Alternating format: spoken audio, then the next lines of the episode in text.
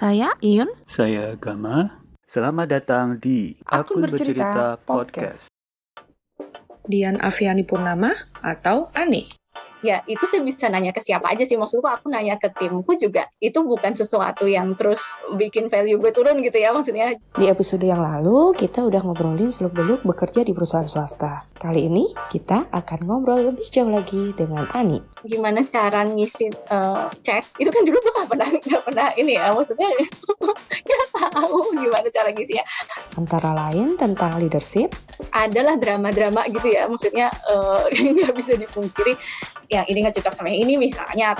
Tentang penilaian kinerja, kadang-kadang ada anak yang pinter tapi strive-nya itu tuh kayak udah nyerah duluan gitu loh. Dan juga beberapa topik lainnya.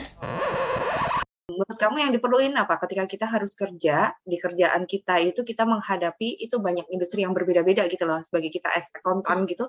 Ada nggak sih yang perlu kita siapkan khusus gitu? Misalnya ketika kita harus ya itulah pindah-pindah-pindah gitu. eh ya eh, semangat untuk kita mau terus belajar aja sih itu yang yang nggak boleh eh, hilang gitu ya. Jadi eh, ya standar walaupun nggak nggak nggak berubah terus tapi eh, apa namanya industri yang berbeda kan pasti eh, secara bisnis juga akan berbeda gitu kan. Dia eh, main account-nya juga akan berbeda nature-nya berbeda apa yang menjadi signifikan di perusahaan A bisa jadi nggak ada atau nggak terlalu signifikan di perusahaan B gitu kan.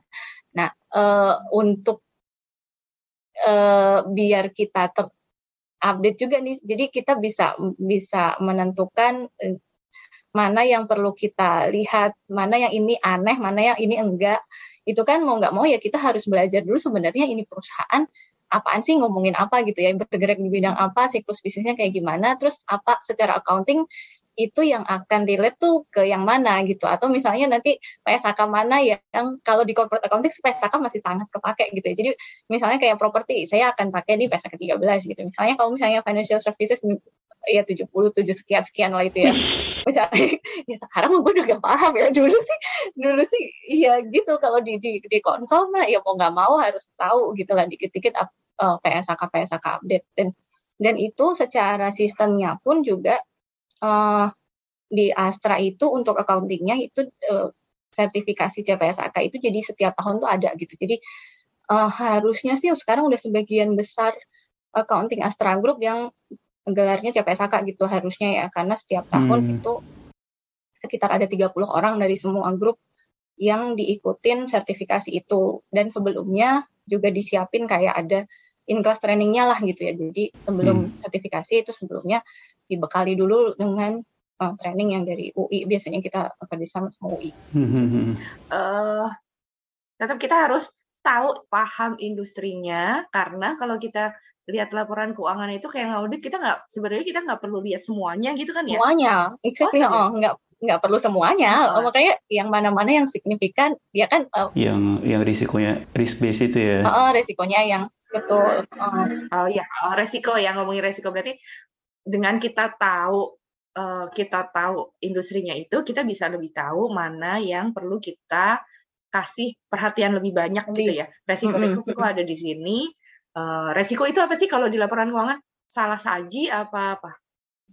Salah saji iya. apa cheating gitu apa apa gitu? Bukan ya? Apa namanya?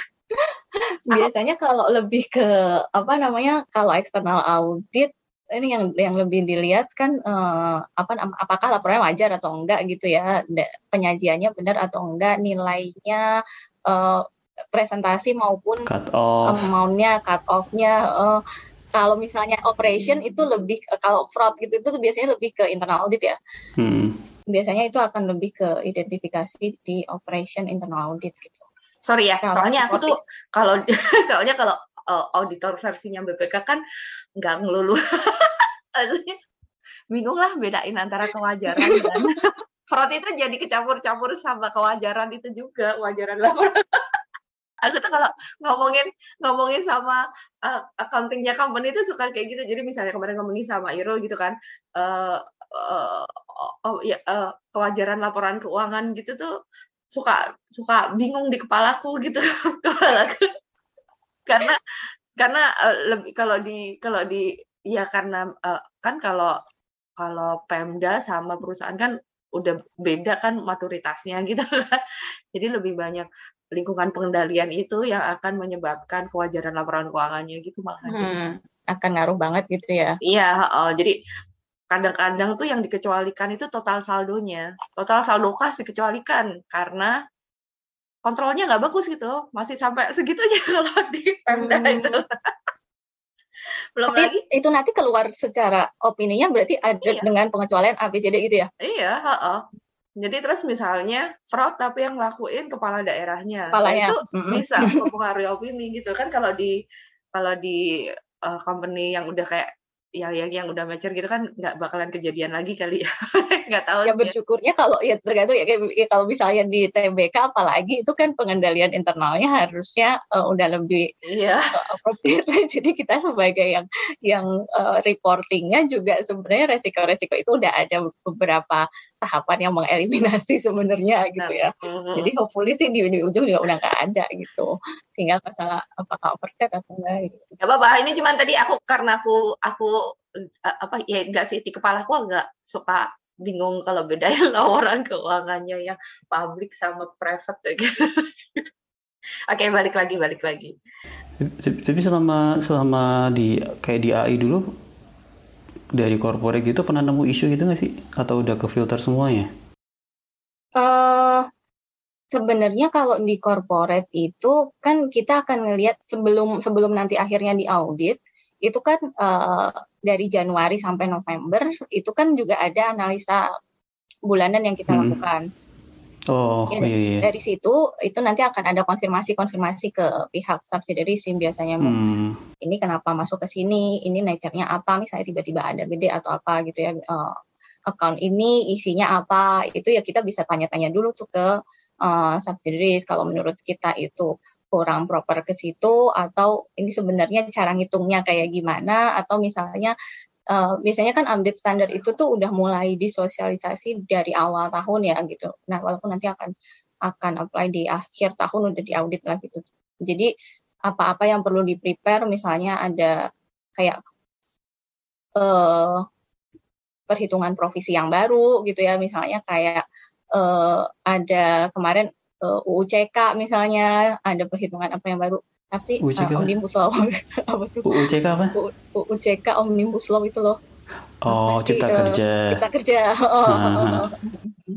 ya yang peraturan peraturan pemerintah maupun standar akuntansi ya sekarang kan PSK FRS kan udah sama ya kalau hampir sama lah gitu ya dulu Hmm. kan awal-awal saya masuk AI itu masih banyak yang beda gitu jadi karena kita reportingnya juga ke apa namanya Jardin yang Hmm. pakai IFRS base. Jadi setiap bulan itu kita produce ada PSK, PSK base sama ada adjustment IFRS terus ada reporting in IFRS-nya juga gitu. Jadi eh apa namanya kalau biasanya kan IFRS-nya update duluan gitu kan, baru nanti Hmm. setahun dua tahun ke belakang baru PSK-nya update ikutan update juga gitu.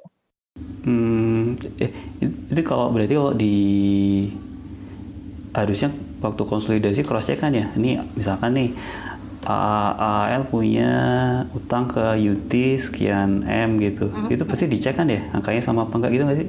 Itu di kita eliminasi ada sistemnya. Jadi eh, kalau misalnya ketemu nih antara R sama AP-nya nggak terlalu selisih, ada kita ada ada kayak thresholdnya lah gitu ya. Kalau selisihnya nggak jauh, kita nggak akan konfirmasi ya. Toh kalian udah rekon gitu ya antara AU ngakuin berapa, AL ngakuin berapa. Tapi kalau misalnya ada selisih rekonsiliasi yang lum, lum- apa eh, di atas eh, threshold itu ya nanti akan dikonfirmasi ke subsidiaries itu. Ini yang benar yang mana gitu. Misalnya atau yang satu belum terima atau apa. Ani, dulu kamu jadi di di AI itu yang apa tadi yang bagian pertama tuh akun akun analisis. Ah, itu berapa tahun? 9 total. 9 tahun lumayan ya. Terus Ah. naik jadi su- eh, super eh, Eh, naik super eh, supervisor itu gue di tahun keberapa ya? Mungkin 5, 6 gitu. Yun, aku lupa sih. Pokoknya overall sebelum pindah ke properti itu 9 9 tahun. tahun sih Oh totalnya. gitu. Mungkin Cuman eh, di posisi apa tadi ya eh, eh, sebelum jadi sebelum jadi supervisor itu sekitar empat tahunan ya, empat tahunan terus baru jadi supervisor sekitar lima tahunan gitu kan. Menurut kamu yang membuat kamu bertahan di situ apa? apa ya? Jangan ngomongin gajinya kalau gajinya sih iyalah ya. oh jadi Enggak, enggak. Lah justru itu malah enggak, Yun. Eh, kalau ngomongin gaji mah ya banyak yang lebih inilah gitu ya. Maksudnya banyak yang lebih tinggi lah di luar sana. Apalagi kalau uh, biasanya memang kalau untuk perusahaan-perusahaan yang udah lama gitu ya, kan pasti udah ada standar gaji yang uh, udah settle ya. Nggak mungkin kita semudah Nawar. itu mm -mm, ada orang baru tiba-tiba jedeng gitu-gitu ya kan nggak mungkin gitu uh, se semudah itu uh, nawar-nawaran lah kalau sekarang kan sekarang itu uh, lebih banyak kayak startup gitu kan biasanya kita, kita tuh sekarang saingannya sama di hijack sama startup startup gitu biasanya Oh. di mana offeringnya mereka bisa dua kali lipat tiga kali lipat lah gitu iya susah kalau compete dengan itu gitu Eh, Hmm. yang lebih ini sih sebenarnya ya ya eh, culture-nya ya kalau aku kenapa masih ada di sini atau gue nggak ada tawaran lain. Nah, culture-nya gimana culture-nya? Eh, eh, apa eh, saling support itu sih berasa banget sih maksudku hmm, gimana dalam satu tim itu kita sama-sama eh, kalau ada yang kalau ada yang susah ya ya pasti akan ada yang backup juga walaupun itu nggak nggak nggak bisa dijadiin ini ya. Terus akhirnya ya udah nanti toh juga ada yang nge-backup. Tapi maksudku walaupun kita susah tuh kita susah bareng-bareng gitu ya. Pasti ada yang ada yang sal, ada yang eh, bantuin ada yang eh, kalau kita nggak bisa ada yang ngajarin gitu. Terus terus eh, selalu untuk apa sih ada selalu update ilmu gitu ilmu baru gitu ya. Itu sih Jadi kayak budaya budaya coaching gitu biasa ya di situ ya. iya iya Terus apa terbuka gitu kalau mau nanya nanya gitu ya. iya nanya ke siapa pun bisa sih Hmm. dan ke departemen lain pun juga hubungannya tuh so far sih relatif enak ya gitu jadi apalagi sekarang di Astro Property karena kita tahu kita sama-sama anak baru gitu mungkin ya jadi eh, ke ke marketing ke procurement ke legal ke HC maksudnya open lah gitu jadi Hmm. communication-nya tuh nggak yang sekat-sekat Hmm. ya mungkin kalau di AI yang yang corporate-nya lebih itu lebih tinggi, lebih lebih hierarki ya Hmm. Yang di Astra Property itu benar-benar baru ya? Eh, empat tahunan lah Yun sekarang lima tahun mungkin Ah, maksudnya kamu masuk itu pas si Astra Property-nya itu barusan enggak berdiri? juga sih udah kayak hmm, secara lini bisnis itu baru tapi sebenarnya secara PT-nya udah ada dua tahunan mungkin dua tahunan tiga tahunan jadi proyeknya udah udah mulai dari 2014 apa 15 ya. Nah itu di 2017 itu baru dijadiin lini bisnis baru. Dan itu baru mulai eh, proyek-proyek baru. Itu tuh baru mulai banyak. Ini berarti kayak kompetitor kompetitornya Astra Pro- Pro- Property itu tuh kayak siapa? Kayak Agung Podomoro gitu. Iya, yang mereka kan udah Oh. pemain-pemain lama yang Hmm, gede ya, hmm, hmm. Podomoro, Ciputra, terus BSD, terus habis itu Modern Land. Dia dia di seluruh Indonesia atau baru tertentu aja nih operasionalnya? Kalau Astra Property sih masih Jabodetabek. Hmm. Walaupun kita ada kayak eh, project yang join joinan dengan Astra Infra, itu eh, rest area yang di Salatiga tuh kalau ada yang pernah lewat ya. Oh itu usul rest- usulnya Ani ya? gue sih kan deket rumah ya iya kalau pulang kalau pulang kampung lewat situ keluarnya di situ tapi kok nggak ditempatin di sana sih sayangnya. Tapi BTW, kamu dari perusahaan yang gede banget gitu kan ya. Holding kan gede banget. Terus tiba-tiba pindah ke, aku bilang itu relatif kecil ya. Uh, Skupnya lebih kecil, kerjaannya lebih kecil gitu. Menurut kamu gimana? Lebih excited apa apa gimana? Atau shock sih awalnya. Karena semua mua jadi ke kita gitu loh. Kalau misalnya di, Hmm. dari kita di perusahaan besar itu kan eh, dan udah well established gitu biasanya kan bagiannya juga udah spesifik kan. Jadi kayak dulu di corporate accounting bener-bener gue ngerjainnya eh, tanggung jawabnya yang dibikin laporan keuangan konsolidasi aja gitu kan. Nah Hmm. ada lagi nanti eh, eh, accounting operation ada sendiri treasury ada sendiri tax ada sendiri budget ada sendiri fixed asset management ada sendiri internal audit ada sendiri. Kayak gitu. Maksudnya eh, begitu masuk ke properti eh, itu jadi itunya jadi lebih luas gitu ya. Walaupun eh, size-nya kecil tapi eh, lebih ke end to end prosesnya itu jadi lebih dapat gitu Hmm, tapi jadi auditor tanyanya kamu terus gitu ya? Ya begitulah. ya kalau Iya, dari iya, dulu iya. kan auditor ya memang iya sih. Maksudnya kalau waktu di waktu di corporate accounting juga eh, setiap tahun kan kita berantem lah sama auditor gitu tuh udah biasa Ah. lah.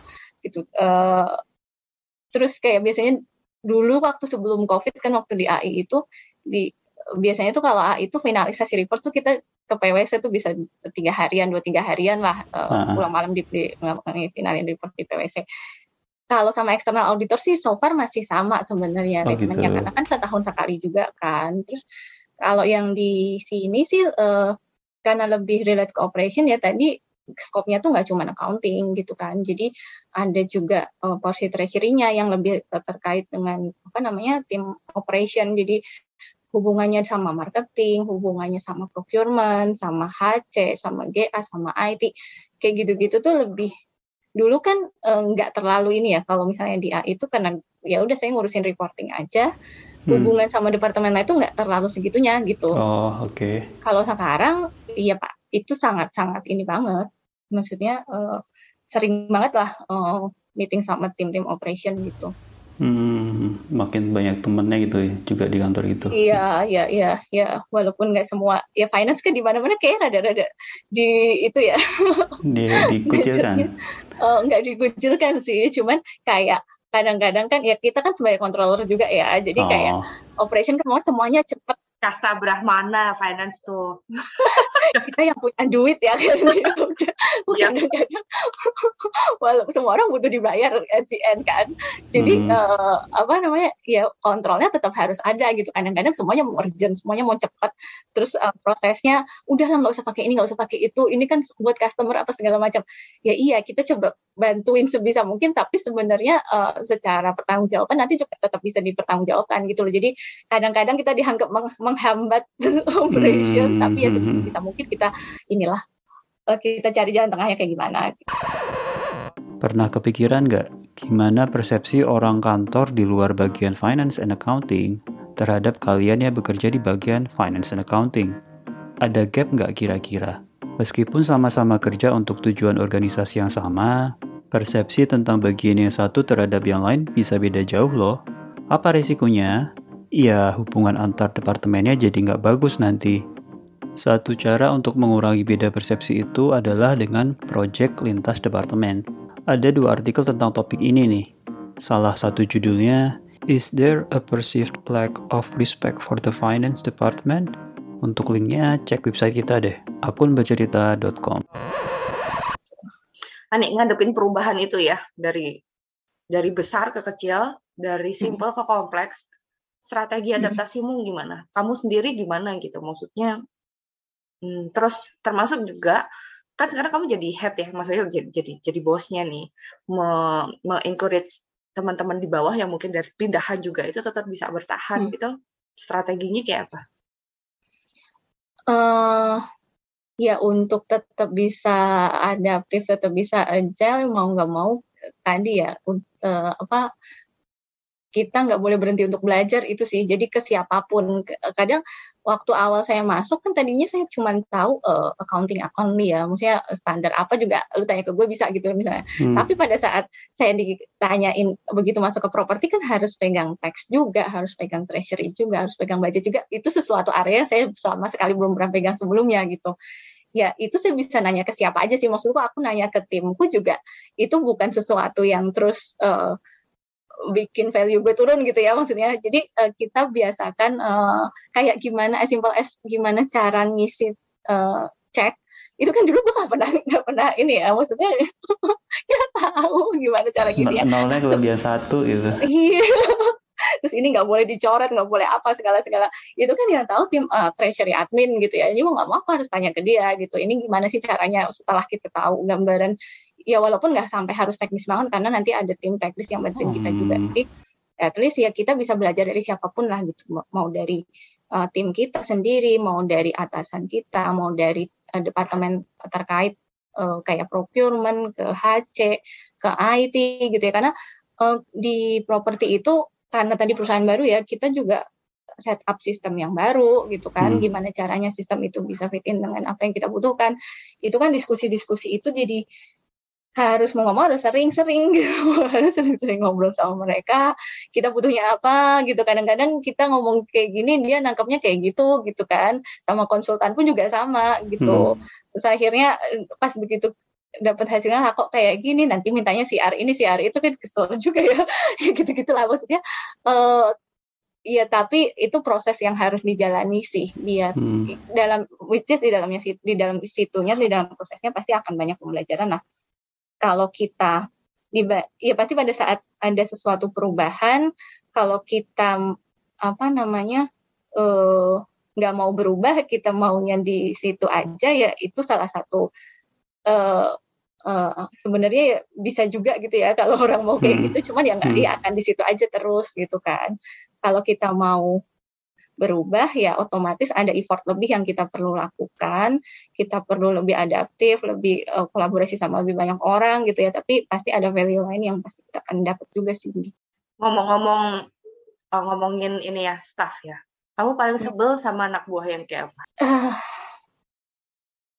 semuanya uh, ya uh, apa ya? Uh, sebenarnya kalau masalah uh, fit in ke kerjaan sih uh, apa uh, dia bisa atau nggak ngerjainnya atau secara technical skill itu bisa dilatih ya. Harus kalau misalnya dia punya basicnya itu harusnya dengan diajarin dengan beberapa kali dia nyoba itu harusnya bisa. Cuman kadang-kadang yang uh, ininya apa namanya uh, uh, tanggung jawab untuk kadang-kadang ada anak yang pinter tapi uh, strive-nya itu tuh kayak entahlah dengan segala excuse-nya ya ya, ya kita nggak bisa ini juga ya judge juga ya. Tapi kadang-kadang tuh uh, udah nyerah duluan gitu loh maksudku uh, ya tadi itu yang anxiety itu tadi yang mulai ada sih sekarang itu ada juga yang kayak udah tahu deadline-nya tanggal segini nggak inisiatif maksudnya kalau misalnya nggak ngerti di tengah-tengah kira-kira ada kendala ngomong aja gitu ya kadang-kadang hmm. itu yang sampai harus misalnya sampai harus ditanyain pada saat undan ditanya itu kan biasanya udah mau deket-deket deadline-nya hmm. gitu kan nah itu uh, kalau nggak diomongin dari awal kadang-kadang kita ngebantuinnya juga rada ekstra gitu kan hmm. itu sih jadi inisiatif inisiatif untuk dia ngomong inisiatif untuk dia dia tahu apa yang seharusnya menjadi tanggung jawab dia once itu kira-kira ada kendala yaitu just rest up gitu jadi kita bisa uh, bantuin juga dengan lebih enak gitu bukan hmm. terus nanti nunggu ditanya gitu atau nunggu di disuruh gitu itu sih yang yang uh, kita nggak harapkan lah gitu ya. ya. sebisa mungkin inisiatif itu tak munculnya dari dia sendiri karena dia yang akan melakukannya dengan eagerness gitu kan hmm. dengan dengan senang hati gitu. Karena yang tahu apa yang menjadi kesulitan kan yang ngerjain kan. Hmm. kadang-kadang kita nggak bisa ngebayangin menurut kita itu gampang-gampang aja gitu. Kenapa sih kok lama banget gitu kan? Tapi kadang-kadang kan gitu. Ya kalau misalnya dia nggak ngomong ya menurut kita ya baik-baik saja gitu kan. Ya itu ternyata kok kok nggak kelar kelar ini kenapa gitu gitu selama ada inisiatif, ada semangat untuk terus belajar sih itu sih yang paling dicari sih menurutku. Kalau masalah teknis harusnya kita belajar. Kira-kira bener nggak orang-orang dari generasi yang lebih baru itu lebih lemah dari generasi sebelumnya? Jangan salah, kita nggak sedang ngejelek-jelekin kalian generasi Z. Sebagai milenial, generasi kami dulu juga sering dikomplain oleh generasi-generasi sebelum kami. Kita ada satu artikel dari BBC tentang ini. Judulnya Are Younger Generations Truly Weaker Than Older Ones? Untuk linknya cek website kita deh, akunbercerita.com. Jadi balik-balik gitu ya bedanya sama kuliah yang aku inget dari kamu tadi dari awal. Kalau nggak nggak tahu ya nanya gitu kan, jangan hmm, sampai hmm, hmm. kamu nggak tahu nggak nanya malah jadi ngerugiin semua tim gitu kan tanggung jawabnya lebih besar daripada kita kata kuliah. Iya, nanti begitu ditanyain kok belum kelar gitu, betul. Tapi kan dulu kan waktu-waktu kuliah ada pertanyaan, diem aja semua diem gitu kan. aja, sampai sekarang aku juga gitu, Bu. iya, cuman kan waktu kuliah itu kan jadinya dos sama ah, sorry, sorry uh, akibatnya ke kita sendiri kan nilai kita ABC. Kalau sekarang kamu nggak nanya, akibatnya jadi ke seluruh kerjaan tim gitu kan. Apalagi siklus kan, oh yang ini nggak kelar ya ini telat, yang ini telat, hmm. ini telat gitu kan. Berarti yang nggak nggak pernah nanya staffmu berarti ini dong orang dari dari daerah-daerah itu gitu ya. Enggak juga. Kamu tuh loh sebut merek pula. Tapi balik lagi ya nih ya emang eh, skill tuh bisa dilatih. Tapi itu Hmm. tadi ya attitude yang susah kali ya, Mm-mm, yang emang harus kita biasain. Setuju. Mm-mm. Hmm, yang harus kita biasain dan kita harus kembangkan. Bahkan mungkin waktu kuliah ini nggak ada salahnya juga kita udah mulai kita udah mulai membiasakan itu ya, bertanya terus i- nanya ke siapa aja. Tadi aku seneng deh. Maksudnya kalimatmu tadi tuh yang nanya ke siapa aja itu nggak bikin value kita jadi berkurang gitu. Ah, tapi bener loh. Jangan gengsi ketika kita jadi bos juga jangan gengsi. Daripada kita ngomong asal tapi sebenarnya nggak ada isinya gitu kan. Tapi tapi dulu awal-awal sempet sempet ragu-ragu nggak kalau mau naik Iya. pertama-pertama? Iya. Iya, Kenapa? cuman eh, ya maksudnya ya kan kebiasaan mungkin eh, nggak tahu ya eh, ka- culture atau apa gitu ya. Ya tadi zaman kuliah kalau ditanya Hmm. juga udah nggak usah malu kalian nanti Hmm. tanyaannya bodoh kayaknya ya Hmm, gitu kan. hmm. Eh, awal-awal waktu awal kerja sih iya gitu. Cuman tadi sih eh, karena lingkungannya juga mendukung, jadi kita biasanya selalu akan dikasih senior atau supervisor atau apa pun itu yang eh, benar-benar bantuin gitu. Jadi kita bisa Hmm. nanya dengan enaknya ke dia gitu ya tanpa eh, khawatir terlihat bodoh lah gitu ya. Ya dia pasti tahu lah kita memang bodoh waktu awal-awal gitu kan. Siapa sih yang nggak bodoh di awal-awal? Ini ini sistem apa gitu? Excel juga masih belum terlalu paham gitu kan. Hmm. table concatenate apa pun itu gitu-gitu. Mana tahu gitu kan. Nggak mungkin kalau itu kita tanyain langsung ke bos kita misalnya ke manajer atau ke siapa gitu. Pasti kan kita akan eh, berani nanya yang ke orang terdekat, senior terdekat atau atau peers gitu-gitu ya yang lebih duluan ada di situ gitu. Nah kalau ling- lingkungannya sebisa mungkin sih saya selalu ngomong ke tim itu kalian bisa nanya ke siapa pun gitu nggak cuman misalnya accounting nanya ke accounting accounting bisa nanya ke treasury accounting bisa nanya ke tax gitu karena nggak semuanya itu eh, dan kalau misalnya ada yang nggak mau jawab nanti kalian kamu ngomong ke saya aja gue ngomong gitu sih kadang-kadang maksudnya ya sebisa Iya, iya. mungkin eh, kita eh, lingkungannya itu dibikin open juga jadi saling saling bantu lah gitu Berat, berarti kayak corporate culture-nya memang berperan penting di situ gitu ya untuk membentuk kebiasaan itu kan ya. iya iya iya Hmm, hmm, hmm, hmm. Itu posisi eh kamu reporting berarti ke atasmu siapa tuh? Eh, division head sekarang Mm-mm, Di atasmu berarti division head. betul Mm-mm. Divisionnya terus atasnya apa lagi? langsung director sih Financial finance director gitu. Mm-mm. kalau di AI kan dulu lebih panjang lagi ya Eh, departemen head atasnya division head atasnya chief habis itu baru CFO gitu. Apa selama di AI sama di property itu ada dibekalin sertifikasi macam-macam gitu nggak? Hmm, eh, iya tadi kalau accounting khususnya itu kita kasih biasanya eh, CPSAK Hmm. Itu Selain itu? untuk semua accounting analis. Eh, terus kalau dulu pernah ada diploma FRS juga dulu ya waktu-waktu awal-awal saya belum ikut sih itu dulu.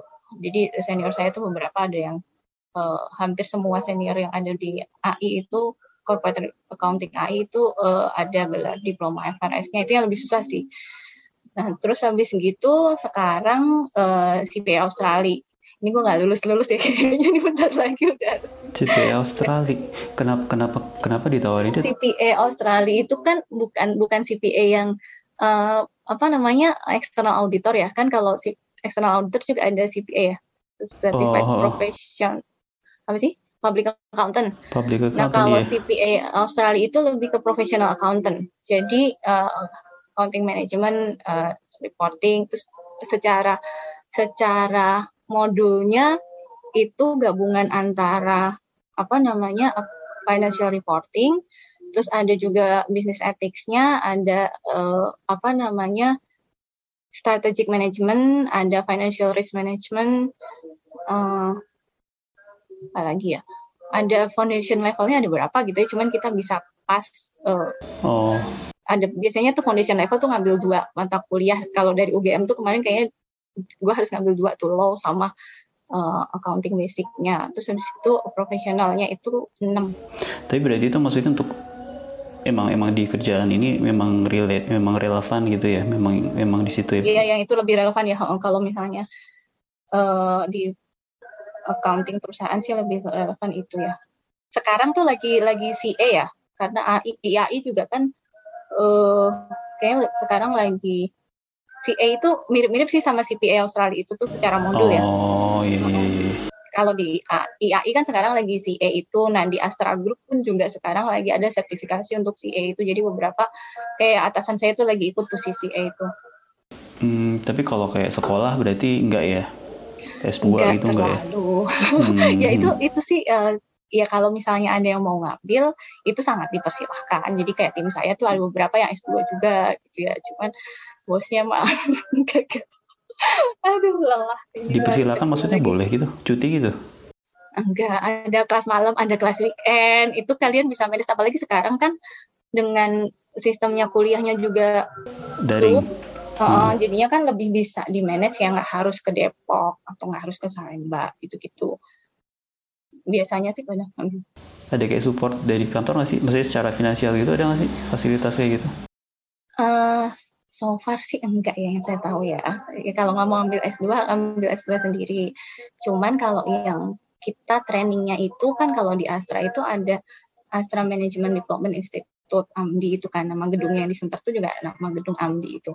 Nah, jadi eh, di setiap level itu ada eh, training-trainingnya gitu ya dari mulai basic management system sesuatu uh, nanti uh, untuk supervisory level, untuk managerial level, untuk senior manager, untuk general manager kayak gitu-gitu. Nah, itu uh, biasanya akan uh, apa kolaborasi dengan apa namanya kampus-kampus jadi kayak binus kayak gitu-gitu prastemulia kayak gitu-gitu nah itu biasanya masuknya di situ sih eh coba deh balik ke dulu waktu naik jadi supervisor ya mm -hmm. itu itu berarti kamu dipilih dari sekian staff itu atau gimana? Iya modelnya itu ada kayak kan setiap uh, tengah tahun akhir tahun itu ada performance evaluation ya. Hmm. Nah itu nanti uh, dari direct supervisor kamu maupun uh, dari naik nanti naik lagi terus habis itu di compare dengan peers di departemen lain misalnya gitu gitu itu akan uh, di akhir tahun kan akan muncul penilaiannya apa gitu ya. -hmm. Nah terus uh, itu nanti akan menentukan uh, bonusnya dan uh, golongannya. Jadi kalau di Astra itu uh, jeleknya kan kita secara uh, monthly itu Gaji, tuh ya? mungkin uh, uh, monthly income-nya itu itu uh, banyak lah yang lebih tinggi gitu ya. Uh.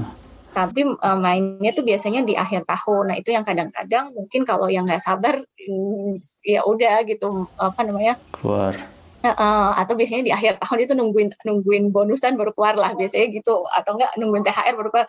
Jadi uh, nah di akhir tahun itu sekaligus di akhir tahun dan tengah tahun itu uh, sekaligus nanti dikasih tahu tuh performance uh, appraisalnya kayak gimana dapatnya nilainya apa terus kalau ada kenaikan golongan naik golongan ke mana kayak gitu sih. Jadi based on it so far sih saya ngerasanya uh, fair fair aja ya. Jadi apa yang ya kamu performnya oke okay, ya akan dinilai bagus. Karena yang menilai itu nggak cuma atasan langsung sih tapi ada ada uh, apa namanya beberapa pihak lah yang akan nilai juga hmm. gitu.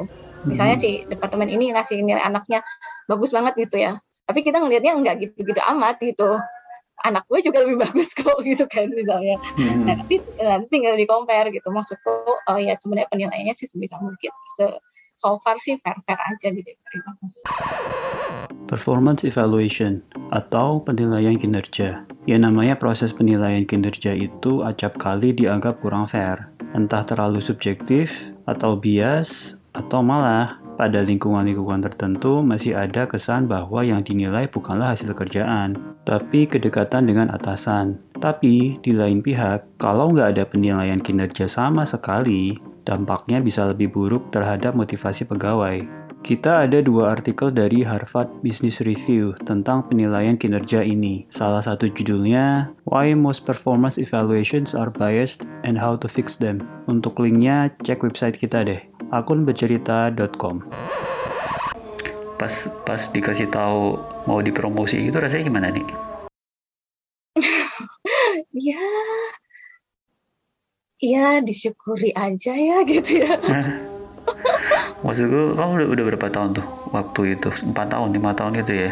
lima tahunan mungkin ya. Kalau di corporate itu sih memang nggak terlalu uh, apa namanya nggak bisa yang kayak cepet banget gitu ya kalau misalnya Hmm. di auditor kan pasti setah setahun naik Hmm. jadi senior setahun lagi nanti apa apa lagi gitu kan Hmm. nah kalau di corporate kan eh, eh, ya ada kesempatannya dan eh, secara eh, udah ready anaknya dan ada kesempatannya gitu pasti ada matching dua-dua itu gitu nah once eh, timingnya pas ya ya ada kesempatan untuk naik ya akan naik gitu gitu sih Ter- termasuk juga kalau mutasi gitu ya. Mutasi itu ya beruntungnya di perusahaan yang gede dan berkembang itu eh, kalau misalnya mentok di, di di tempat kita itu nggak terlalu khawatir lah karena ada juga kesempatan di eh, company lain gitu. Jadi nggak nggak di tempat saya itu banyak banget orang dari dari util lah dari Sun Finance lah dari dari Ag- Agit gitu ya AGIT gitu-gitu.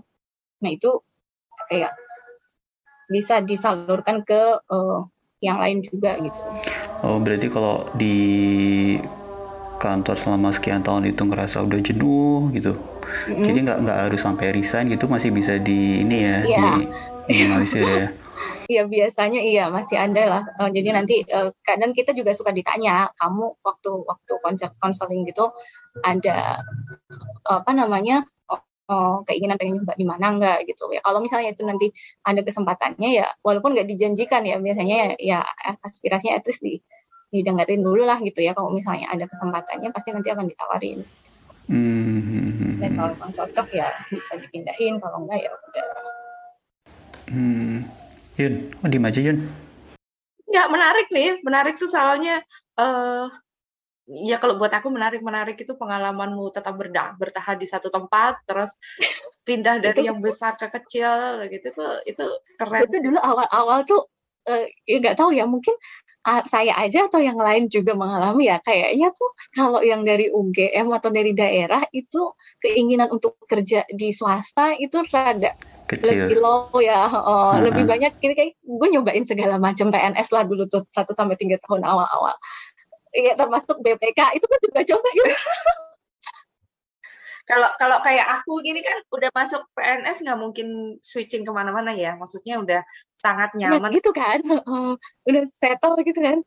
Tapi kan kalau di swasta kayak yang kamu bilang tadi tawaran-tawaran apa pindah itu kan pasti banyak tuh. Tapi kamu bertahan itu buat aku tuh menarik Wah, Enggak juga sih, gue sebenarnya pernah nyoba juga gitu ya, cuman entah gimana caranya, itu udah interview user yang keberapa, kayak udah tinggal dikit lah. Itu ketemu sama orang bekas Astra juga, kan terus dia gini, kamu ngapain pindah ke sini?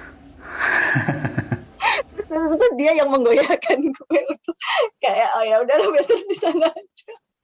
Padahal dia ngomong kayak gitu biar kamu nggak masuk ke situ biar nggak ada saingan kali. Nah, itu ada muncul di sana gitu. Nah, balik lagi nih. Kalau misalnya aku anak baru nih, aku tertarik kerja di eh, company gede nih kayak ya misalnya kayak kamu di Asra ya Asra dan anak-anaknya itu kan tetap bonafit ya, pasti jadi inceran. Nah, kalau aku masih kuliah sekarang nih yang biasa aku persiapkan apa? Soalnya tadi pertama tadi akuntansi lanjutan dipelajarin gitu kan. nggak harus gitu Udah banget juga. Karena itu saya saya interviewnya untuk konsolidasi. Soalnya itu, itu aku langsung menyerah itu kalau syaratnya itu. Iya gitu ya. Gue juga nggak tahu ya waktu ma- eh, apply mah apply aja kan mau bagian corporate accounting itu ngomongin apa juga kagak tahu kan gitu ya. Ternyata corporate accounting itu isinya konsolidasi ya pasti pertanyaannya ada satu dua hal yang yang ngaruh ke situ gitu. Eh ya kalau misalnya accounting pada umumnya sih sebenarnya accounting itu kan relatif luas ya eh, di di company itu bisa join di bagian apa aja gitu. Eh bisa eh, accountingnya sendiri bisa tax juga ada bisa eh, financial controller bisa di internal audit bisa gitu ya, di konsolidasi juga bisa, bahkan HRD saya itu ada anak accounting UGM juga kok. HC juga ada beberapa gitu kan, terus habis gitu eh business development juga kadang-kadang ada gitu ya. Sebenarnya basic itu yang jadi penting sih maksudku eh, basic accountingnya jadi eh, nanti dan dan kemampuan untuk apa eh, logic thinking gitu ya. Ap- dikasih case sesuatu analisa itu ya. Jadi eh, secara teknis-teknis banget sih itu akan nanti tergantung di mana ditempatkannya gitu ya. Tapi uh, basic knowledge-nya sama logical thinking itu sih uh, kemampuan untuk menganalisa judgment itu yang mungkin uh, perlu disiapin ya ya ya. Walaupun memang secara dia di kampus kan nggak ada gitu-gitu amat ya. Kadang-kadang ya dari case tadi kan kadang-kadang bisa itu ya. Maksudnya uh, kita di, dibiasakan untuk menganalisa ini sebenarnya case-nya apa yang bisa dipropos sebagai rekomendasi apa gitu kan. Secara teknis sih eh, akan sangat ngaruh. Kalau di accounting ya pasti teknis accountingnya akan sangat dipakai gitu. Tapi kalau misalnya audit ya pasti beda lagi gitu. Di HC juga beda lagi. Misalnya di di apa namanya budgeting atau kontrol uh, financial control itu beda lagi. Di procurement pun juga ada tim accountingnya juga gitu. Terus ada ini nggak? Kalau kayak organisasi itu masih relevan nggak untuk anak sekarang? Masih sih sebenarnya karena dengan kemampuan organisasi itu kan uh, itu yang kadang-kadang yang membuat membiasakan dia bekerja sama sama orang kan. Gimana dia dealing dengan senior gimana dia dealing dengan apa namanya departemen lain gitu. Kalau dia membutuhkan sesuatu yang harus diprovide oleh departemen lain kan mau nggak mau dia harus ngomong mau nggak mau dia harus minta kan mau nggak mau dia harus gimana caranya dengan berbaik-baik atau dengan apa ya kayak gitu-gitu uh, adalah gitu ya. Maksudnya kalau dia udah terbiasa dealing dengan beberapa jenis orang ada yang susah ada yang gue minta sekarang juga langsung dikasih gitu kan itu uh, akan membiasakan mempermudah juga sih untuk untuk uh, dia lebih fit ke tim gitu. Karena balik lagi kan tadi kerjanya dalam tim ya gitu. Nggak, nggak, dia nggak bisa kerja sendiri juga gitu. Sama sekarang kan terbuka ke apa peluang untuk intern itu kan banyak banget ya. Kayaknya dari kampus pun juga kayaknya kan uh, di required untuk intern di UGM ada nggak sih? Kalau kata Ona sih kemarin opsional. Opsional ya. Maksudnya itu sebenarnya bisa membantu juga sih. Jadi at least budaya apa ya uh, ritme pekerjaan itu biar nggak terlalu shock aja nanti waktu masuk itu kalau kalau ada kesempatan sih tidak ada salahnya untuk dicoba sih menurutku. Hmm oke okay, oke okay, oke okay, oke. Okay. Karena kadang-kadang once dila, apa di, dilakukan itu baru baru berasa kan itu apa yang kemarin dipelajari gitu. Iya. Uh -huh. Terakhir mungkin ini kali ya uh, harapan ada ini nggak ada target atau harapan karir ke depan nggak nih? Uh, aku tuh sebenarnya nggak terlalu yang kayak ngejar ambisi apa gitu ya kalau saya sih uh, sebenarnya nggak yang kayak pengen terus dalam lima tahun ke depan terus jadi jadi deep head jadi direktur atau apa gitu sebenarnya sih gue enggak ya hmm. cuman uh, uh, hanya ya udah kita coba lakukan apa yang terbaik yang bisa kita kasih kontribusikan gitu ya nanti uh, secara penilaian secara jenjang karir itu akan ngikut sih menurut gue gitu. hmm. gitu jadi sebenarnya secara target sih gue nggak ada yang uh, gue pengen jadi apa pengen jadi apa gitu ya dalam beberapa hmm. tahun ke depan jadi kayak harus gini gitu gini gitu cuman so far sih ya asalkan kita ngasih yang terbaik sih harusnya uh, apresiasinya itu akan datang lah hmm. gitu. Hmm. Oke oke oke. Yun, menambah Yun? Aku bayangin itu sebenarnya kerja di Astra itu bakalan ini loh sebenarnya se sebelum kamu cerita ya, bakalan persaingannya itu sangat sangat kompetitif, apa orang kontak-kontakan gitu, ternyata enggak, gitu, gitu enggak ya, itu benar-benar mematahkan enggak enggak. Enggak. Uh, so far yang aku rasakan enggak ya aku gitu ya. Aku pikir tuh kayak gitu, awalnya aku pikir kayak gitu. Cuma di tempat lain aku nggak tahu. Ya. Asra gitu loh yang udah gede. Cuman sekarang kan maksudnya dengan dengan kan waktu waktu di properti itu kan ada juga dari apa namanya pro hire pro hire yang join juga kan karena kan kita belum gak ada ekspertisnya lah di properti gitu jadi uh, tapi untuk uh, kayak share share service-nya uh, uh, yang kayak HC, kayak procurement, legal, kayak gitu-gitu kan biasanya orang dari Astra yang lain diambil. Nah, so far sih uh, kalau culture-nya udah kebiasaan dengan Astra tuh udah tahu gitu ya maksudnya uh, secara corporate culture tuh kayak gini gitu biasanya orang yang dari uh, luar itu yang akan ada penyesuaiannya lebih ini gitu ya lebih banyak mm -mm, mm -mm. Ya gimana tetap harus SOP lah gitu-gitu ya maksudnya walaupun secara customer fokus itu yang diutamain teamwork kayak gitu-gitunya tuh sama lah corporate culture-nya di Astra Group yang mana-mana gitu. Waktu ketemu juga harusnya sih nggak akan banyak berbeda gitu. Gimana? Udah makin jelas belum? gambaran tentang kerja di company swasta. Yang jelas, kerja di grup swasta yang sudah lama berdiri itu biasanya kalian bisa eksplor ke bagian atau industri yang lain, budaya komunikasinya lebih terbuka, serta proses penilaian kinerjanya pun biasanya lebih matang. Oke, itu tadi obrolan kita dengan Dian Aviani Purnama, Departemen Head Accounting and Finance di Astra Property Indonesia. Versi lengkapnya, teman-teman juga bisa kunjungi website kami di akunbercerita.com. Jangan lupa follow kami di Instagram, Spotify, YouTube, dan TikTok di akun bercerita podcast. Dengerin terus podcast kita ya.